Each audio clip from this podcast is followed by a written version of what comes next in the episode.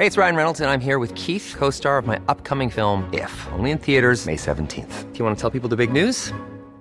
All right, I'll do it. Sign up now and you'll get unlimited for $15 a month and 6 months of Paramount Plus Essential Plan on us. MintMobile.com/switch.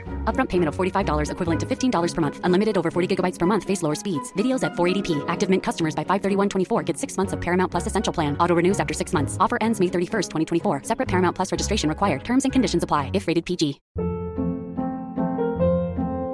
Hold up. What was that? Boring. No flavor. That was as bad as those leftovers you ate all week. Keke Palmer here. And it's time to say hello to something fresh and guilt-free. HelloFresh. Jazz up dinner with pecan-crusted chicken or garlic butter shrimp scampi. Now that's music to my mouth. HelloFresh. Let's get this dinner party started. Discover all the delicious possibilities at HelloFresh.com.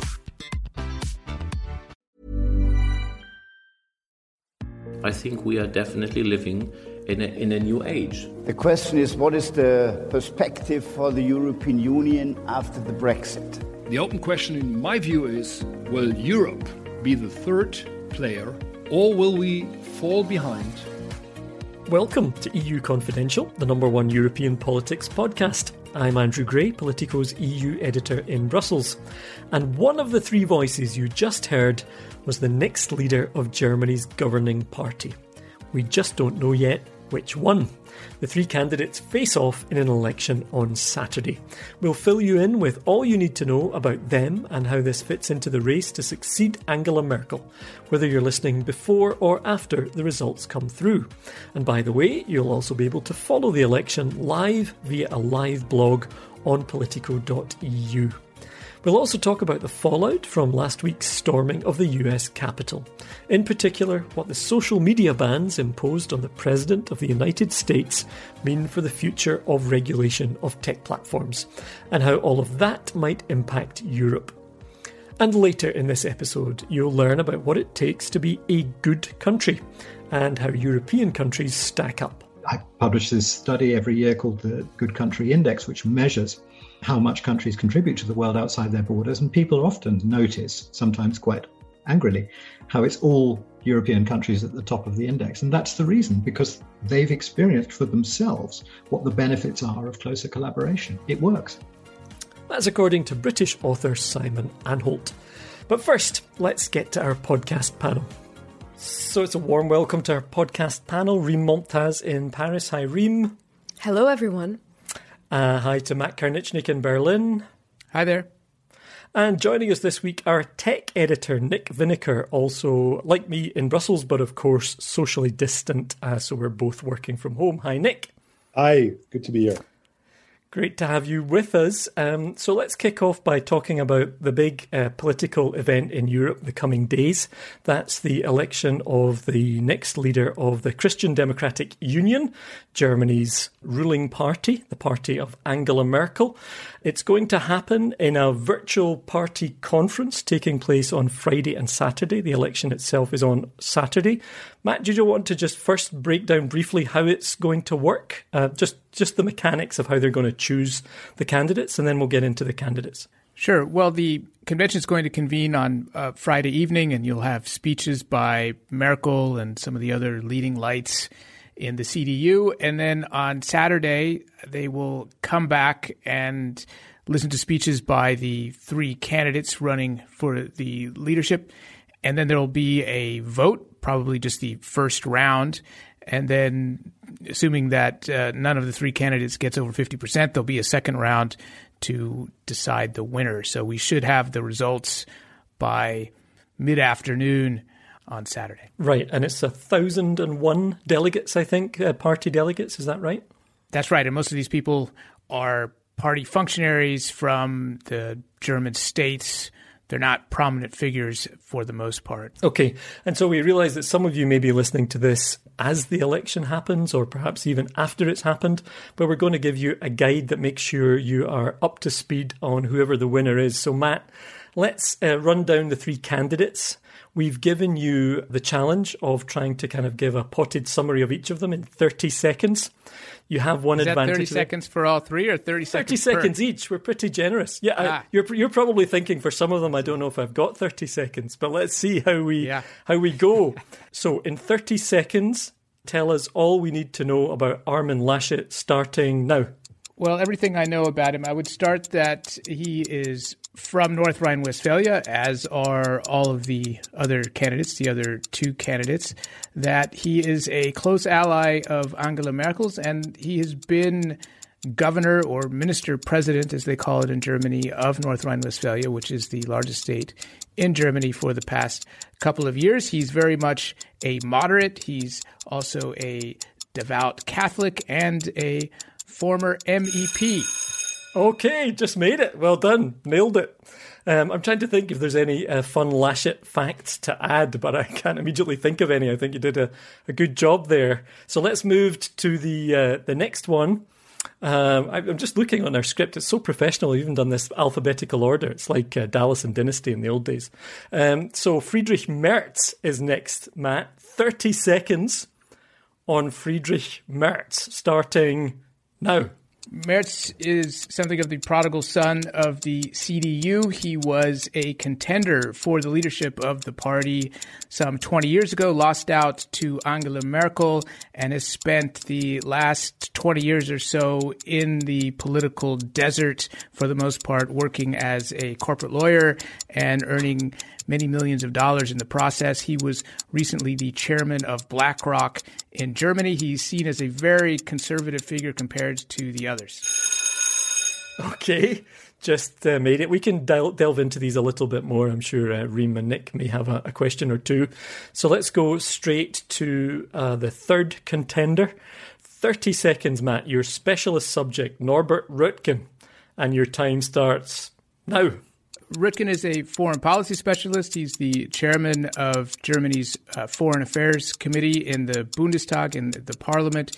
He is also, like Laschet, a political moderate, but like Merz, he also has a difficult history with Merkel, who once fired him as a minister. He is somebody who would pursue closer ties with the United States. He's very much a transatlanticist and also a devoted European. Okay, right. Nice work. Okay, so those are the three. So let's bring in Reem and Nick. Reem, anything you want to ask Matt? Anything, any observations from watching this play out from Paris? I do have one question, which is, widening the lens, how much of a change will it be for Germany's European partners, depending on who sort of wins this contest? I think it could be pretty jarring if it is somebody they don't really have a lot of experience with, like Friedrich Merz, for example, who's never been a German minister and who's really been out of German politics, at least frontline German politics, for most of the last 20 years. I think there would be much more comfort with somebody like Röttgen, who has a lot of contacts across Europe and does a lot of sort of parliamentary, cross-parliamentary meetings and spends a lot of time in Brussels and so forth, or Laschet, who speaks French and, was an MEP and might be a little bit more versed in a lot of the European issues than somebody like Friedrich Merz would be. Nick? Two short questions. Who's going to win? And secondly, do any of these people see the China issue differently than the current government? Yeah, so I think that right now we don't really have a good bead on that because it's so close. My personal expectation is that Röttgen will win. Really? This is a dark horse candidate. Okay. I'm going out on a limb here. Can I just say to our listeners, if you're listening to this after Saturday afternoon and it's not Röttgen, just skip past this next part. Go ahead. Go ahead. I like to take controversial. Yeah, that is interesting. Give us your logic. The reason for that is that I think you know, there will be a second round, and that in the second round that Röttgen would be more likely to get the votes of the people who supported Laschet in the first round than Merz, who, as I said before, is a much more conservative profile and is seen as more of a polarizing figure within the CDU. Röttgen has also made clear that he might be willing to step back and let somebody else run for chancellor, which is another part of this story that we can also discuss. But coming back to your question on China, I think that there are substantial differences. Röttgen, again, has taken a much more hard line on China, urging the government to embrace more the American approach, if you will, towards China. Whereas I think Laschet, who comes from a region that is home to a lot of German car parts makers and machinery makers and so forth, where trade with China is really important to the economy, has really kind of pushed more the Merkel line and said, we don't want to go too far in sort of angering the Chinese. We need to continue to have good relations with them. And with Merz, I suspect that he would also take a similar approach to that. He's very much focused on the economy, on the importance of the economic relationship. Mm. Well, that brings us on, Matt, as you said, to the fact that whoever is elected CDU leader is not automatically the centre-right / conservative candidate for chancellor. So a lot of our listeners will know this, but for those who don't, the CDU has an alliance with the CSU in Bavaria, the Christian Social Union, and together they designate a candidate for chancellor. Traditionally, that has been the leader of the CDU, but not always. So if it isn't one of the three who get elected at the weekend, who are the others who are in the picture as possible candidates for the centre-right?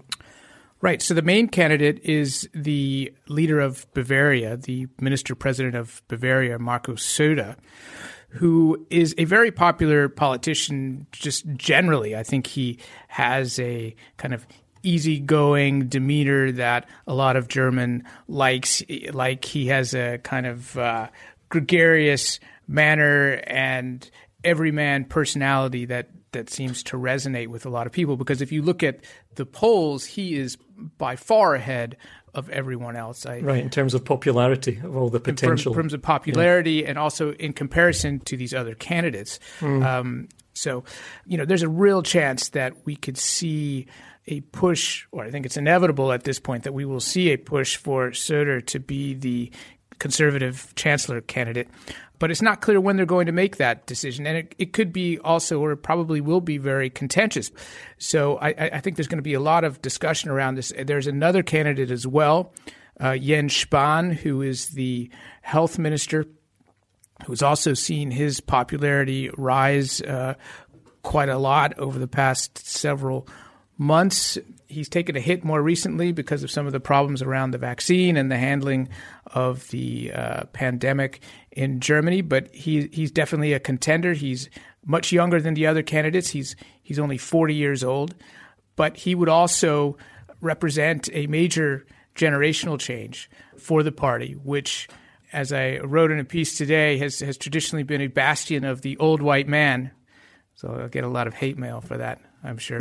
But probably not. He also is a departure in other ways. He's openly gay and he's married, and this is a big deal in a party that until recently opposed same-sex marriage.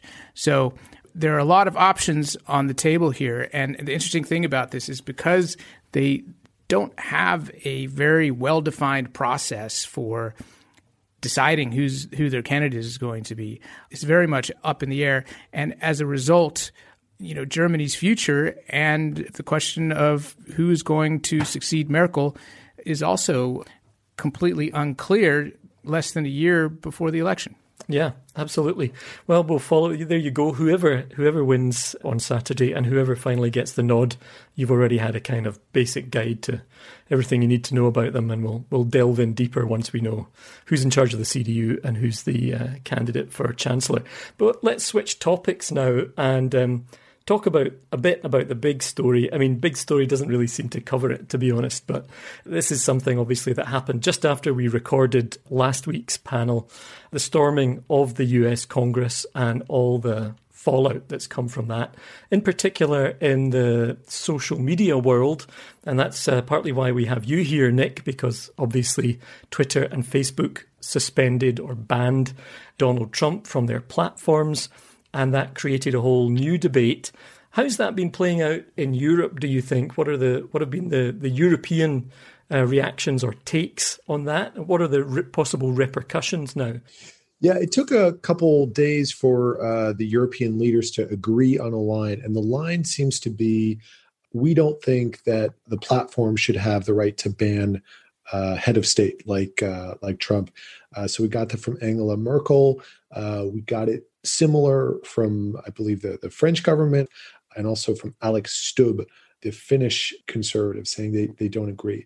But I think that message was a bit truncated, because what the Europeans were really saying is, the platform shouldn't have the power to do it. It should be the law that decides what sort of activity is permitted or not on social media. And it was a way of saying, hey, we've got the solution. Our Digital Services Act is the solution here. Now, whether that's correct or not, whether the DSA would really stop organizing of a seditionist movement on social media, that's up for questioning. But that was the initial reaction. Right. And when one of the things that struck me when people said it shouldn't be the social media companies making these judgments, you know, it should be done by law. But if we're talking about a very fluid situation where decisions have to be taken very quickly, do they envisage that, you know, the companies would still have to make that decision, but they would be guided by law? Or would there be an independent regulator or body that actually made that decision?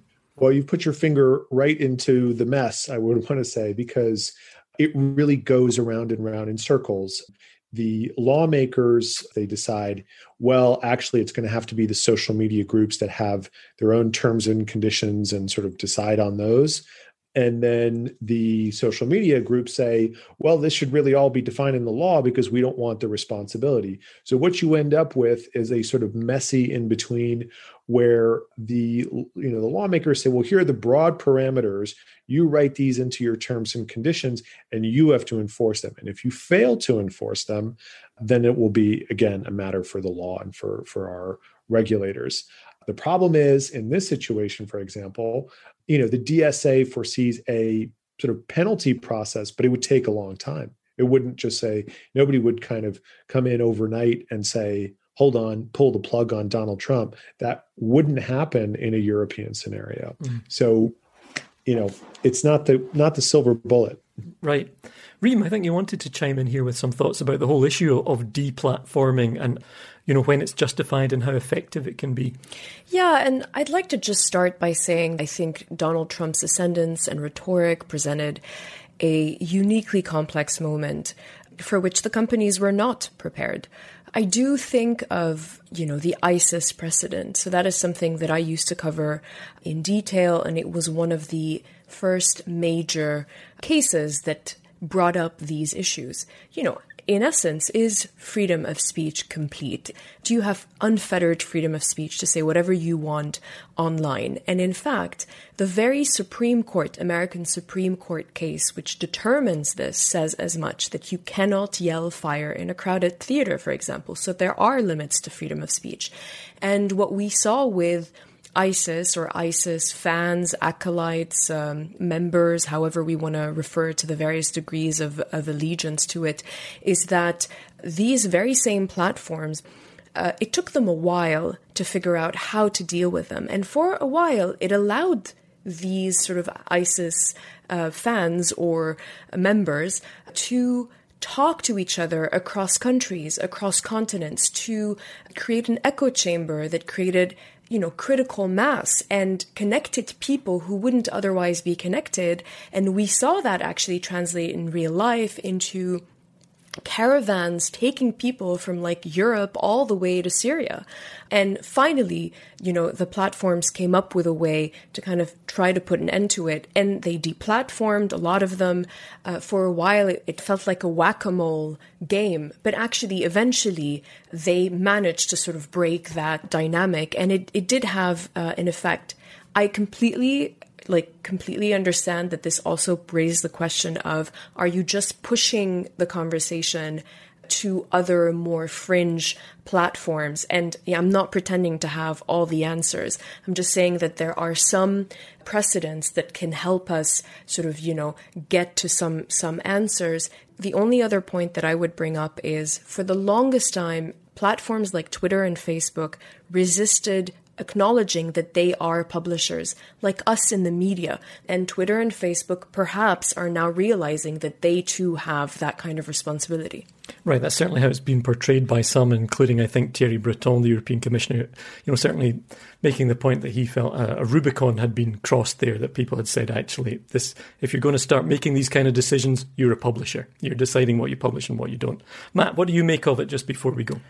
Well, I think these are private companies, and it should be up to them to decide who they want on their platform and who they don't. And I don't think that Donald Trump will have any difficulty finding a way to get his message out should he so wish. So I think there's a lot of hand-wringing over this issue, and you know, there really shouldn't be. Okay, good. Well, on that cheerful note, we'll leave things there, and we'll come back a little bit later with your recommendations for how to get through lockdown with reading, streaming, or listening, or whatever else it may be. But for now, Nick, Reem, and Matt, thanks very much. And now, it's given me a somewhat unusual insight into how governments work and the sorts of things that get discussed, and ultimately why the international community is as dysfunctional as it is. Simon Anholt is a British author. He spent 20 years advising governments on how to engage with the rest of the international community. And he's conducted plenty of research and surveys about countries too. Everything from how they're perceived to how they act in the global arena. His latest book is The Good Country Equation: How We Can Repair the World in One Generation. And I started off with the obvious question, what is the Good Country Equation? Basically, what it's saying is that fundamentally, if you take a step back and have a look at all the challenges facing humanity today, they all cluster into two groups. One of the problems is the way that countries behave, that basically their default mode is competition, and they occasionally remember to collaborate and cooperate afterwards. And I believe that that's the wrong way round. I think where we are in the world today, because so many of our challenges cannot be tackled without broad cooperation and collaboration between countries and other players in the international community, we have to turn it around. We have to get ourselves into a state where the default mode is collaboration and competition takes place sporadically on top of that. It doesn't diminish growth or anything of the sort, and a lot of the book is about how those two things can merge together. And then the other main problem is the way that people behave. Again, it's a statement of the obvious, but the reason why people continue to behave in ways that don't help us much get out of the various tangles we've got ourselves into is because we're still brought up in a way that more reflects the world of the 20th or even the late 19th century rather than the 21st century, the age of advanced globalization. So what I propose in the book is basically a change in the way that we conceive of governance. And I give some fairly powerful self-interest arguments for why it would benefit countries to cooperate and collaborate more, but right now, not in some unimaginable future. And I also make a suggestion about how we can change the way that people behave, and that's very straightforward. That's by basically putting it into the educational system so that we start with the next generation. And that's also, incidentally, why I use the phrase repairing the world in one generation, because one generation is exactly how long it would take, and maybe as long as we've got. And how, when you say how people behave, so you're saying that the part of the problem is that countries compete too much and kind of cooperate as an afterthought. What is it that people as individuals are doing that's contributing to these problems? Well, that one's obviously harder to summarize. It's not really a single set of behaviors.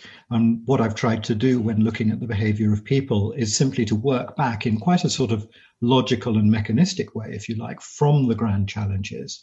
And you can simply work back from those and say, what is it in the behavior of the majority of people? What are the factors that tend to perpetuate these challenges? So, for example, climate change, it's the fact that we continue to consume too much, we continue to emit too much CO2, we continue to eat too much red meat, whatever you like. You can go to any level of causal behavior. And then you work back from the behavior and you say, okay, so what is it in our education from country to country, or the way that we're brought up, or the values that we absorb when we're growing up that make us think it's okay to do that and haven't ever told us that it's not okay? And then you simply work that into a general accord, a compact on what the new set of 21st century values, virtues, principles, ethics might be. That would change those behaviors in time for the next generation to have them on board. And I mean, this really isn't rocket science. It's going on all around us already. You just have to take a look at Greta Thunberg, for example, to see how education will bring up children in a way that makes them run towards the global challenges rather than run away from them, which is what previous generations have done. My argument is simply that, for example, teaching climate change in Swedish schools, which is partly what's produced Greta Thunberg's approach, we know it works. The problem is that it's all fragmented. None of these initiatives are bigger than a single school district or a country, and they're all pushing different ideas of what are the grand challenges. I just think that right now things are urgent enough to justify us saying, let's do it everywhere and all at once now and get together and have a great big global conversation. What are the values that we all sign up to? We all agree, and let's all input them. And that's the project which I call The Good Generation, which I describe in the book. And how, if we look at a concrete example now, which I think has obviously to be the coronavirus pandemic, you know, where do the lessons that you have drawn over the years, where would they apply to this pandemic? Because I think some people might look and say, well, actually, what we've seen is countries doing different things, and in a sense, that may have been helpful for some of those countries. You know, obviously countries like South Korea are held up as a good example. Whereas if you kind of globalize all of this and try and come up with a kind of common solution, you know, that would have taken a long time and may not have produced the best result. Oh, absolutely agreed. I mean, I think common solutions are almost always a bad idea. And that certainly wouldn't be what I'd advocate. What I advocate is better agreement and better preparation as an international system beforehand, so we can very quickly take advantage of the solutions that appear to be working best and experiment with them, try them in other countries, and understand rapidly what the different contexts are and how they affect the necessary solutions. The problem is that it's almost as if the very idea of talking to other countries is somehow exotic and unfamiliar, and countries only just started to latch onto it 3 or 4 months later than they should have done. And when you're talking about a pandemic, every day counts. So I would hope that we'll be better prepared next time. Mm.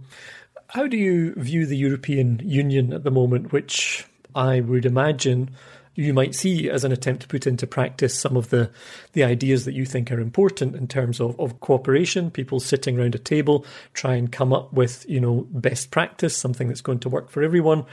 How do you see the European project in general? Do you view it positively from that point of view? And how do you see it at the moment?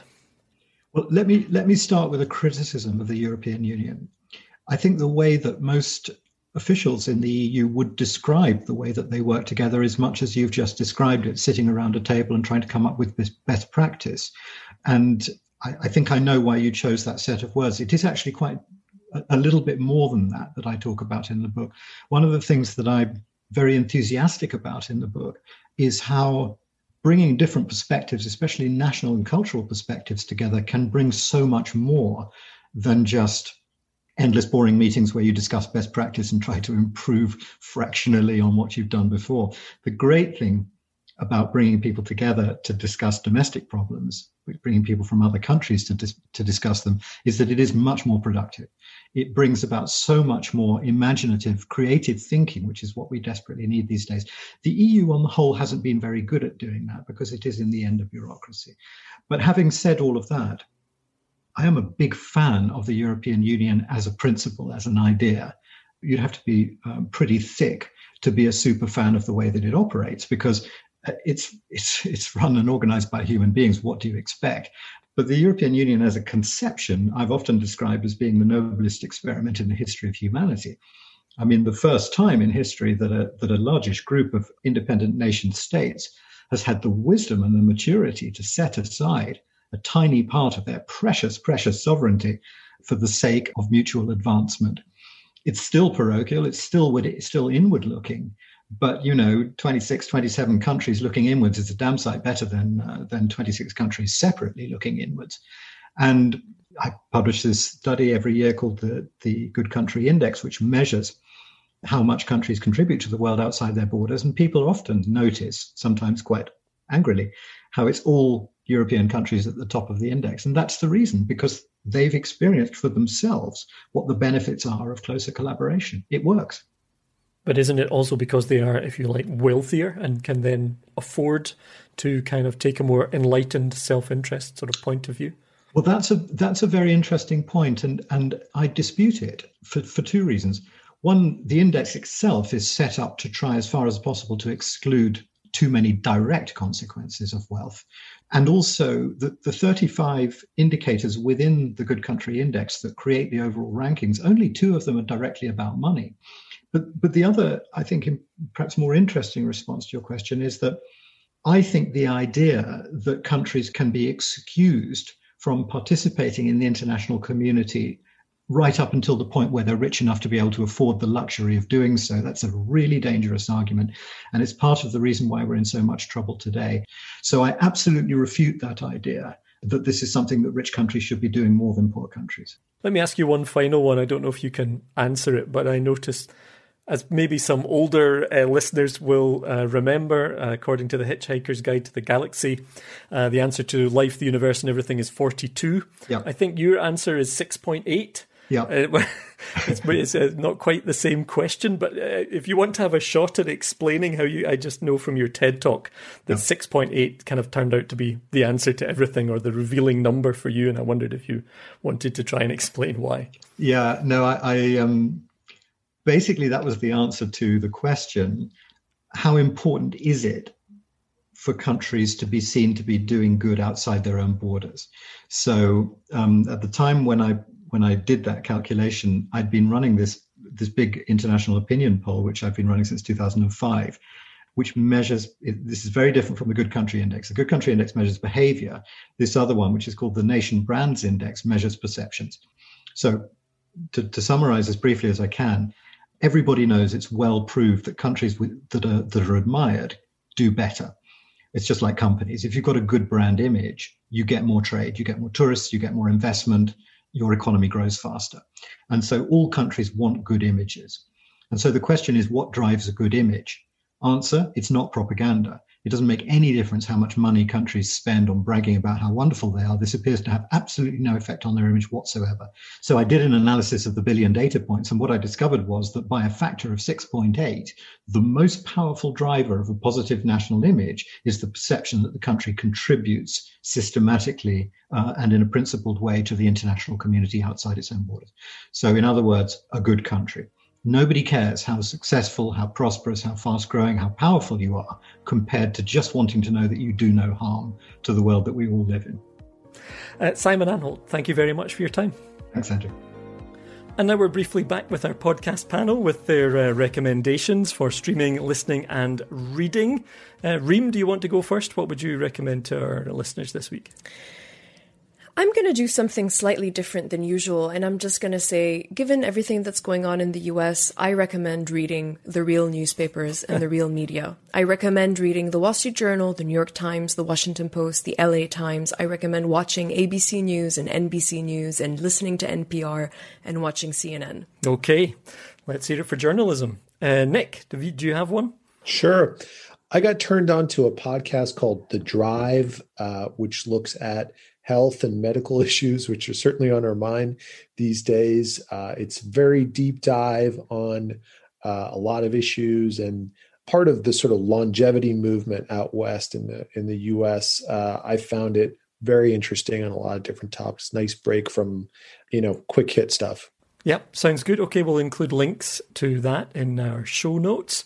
Matt, what have you got? So I'm late to this as I am to most things, but maybe I'm not the only one. What is it? There's a show I started watching. It's called The Deuce, and it's by the same guy who developed and wrote The Wire. Oh, really? David Simon? Yeah, David Simon, a former reporter for the Baltimore Sun, I believe. Yeah. And this is set in Times Square in New York in the 70s. And it's a bit sordid, so put the kids to bed. But very interesting nonetheless. Okay. I think that's the first time we've had to put a PG rating on one of these recommendations, but thanks. I'm going to end with the innocent pleasures of desert island discs. Haven't you done that before? No, I don't think so. I don't think this is the thing. It's an absolute classic. It's for the few people who don't know. What I love about it is people of different generations really love it. There's an archive, I think, going back to the 1950s. You can pick a politician, an actor, someone from the arts, whoever you want, someone from the world of sport, and you can get a real kind of insight into how they tick. I mean, obviously, politicians are a little bit guarded, but the basic premise, it's actually great for a podcast, even though it was originally a radio show and remains a very popular radio show.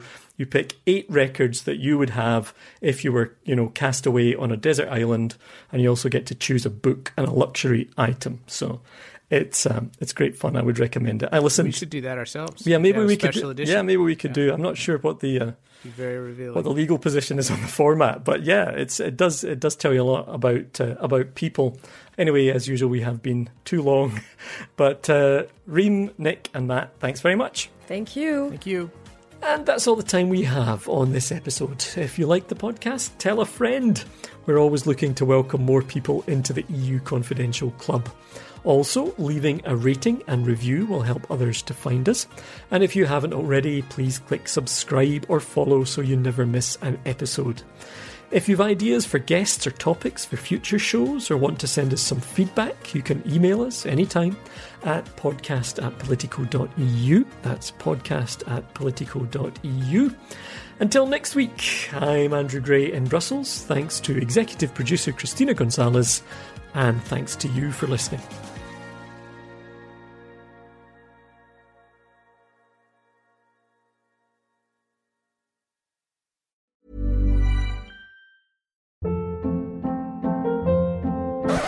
Up. What was that? Boring. No flavor. That was as bad as those leftovers you ate all week. Keke Palmer here, and it's time to say hello to something fresh and guilt-free. HelloFresh. Jazz up dinner with pecan-crusted chicken or garlic butter shrimp scampi. Now that's music to my mouth. HelloFresh. Let's get this dinner party started. Discover all the delicious possibilities at HelloFresh.com.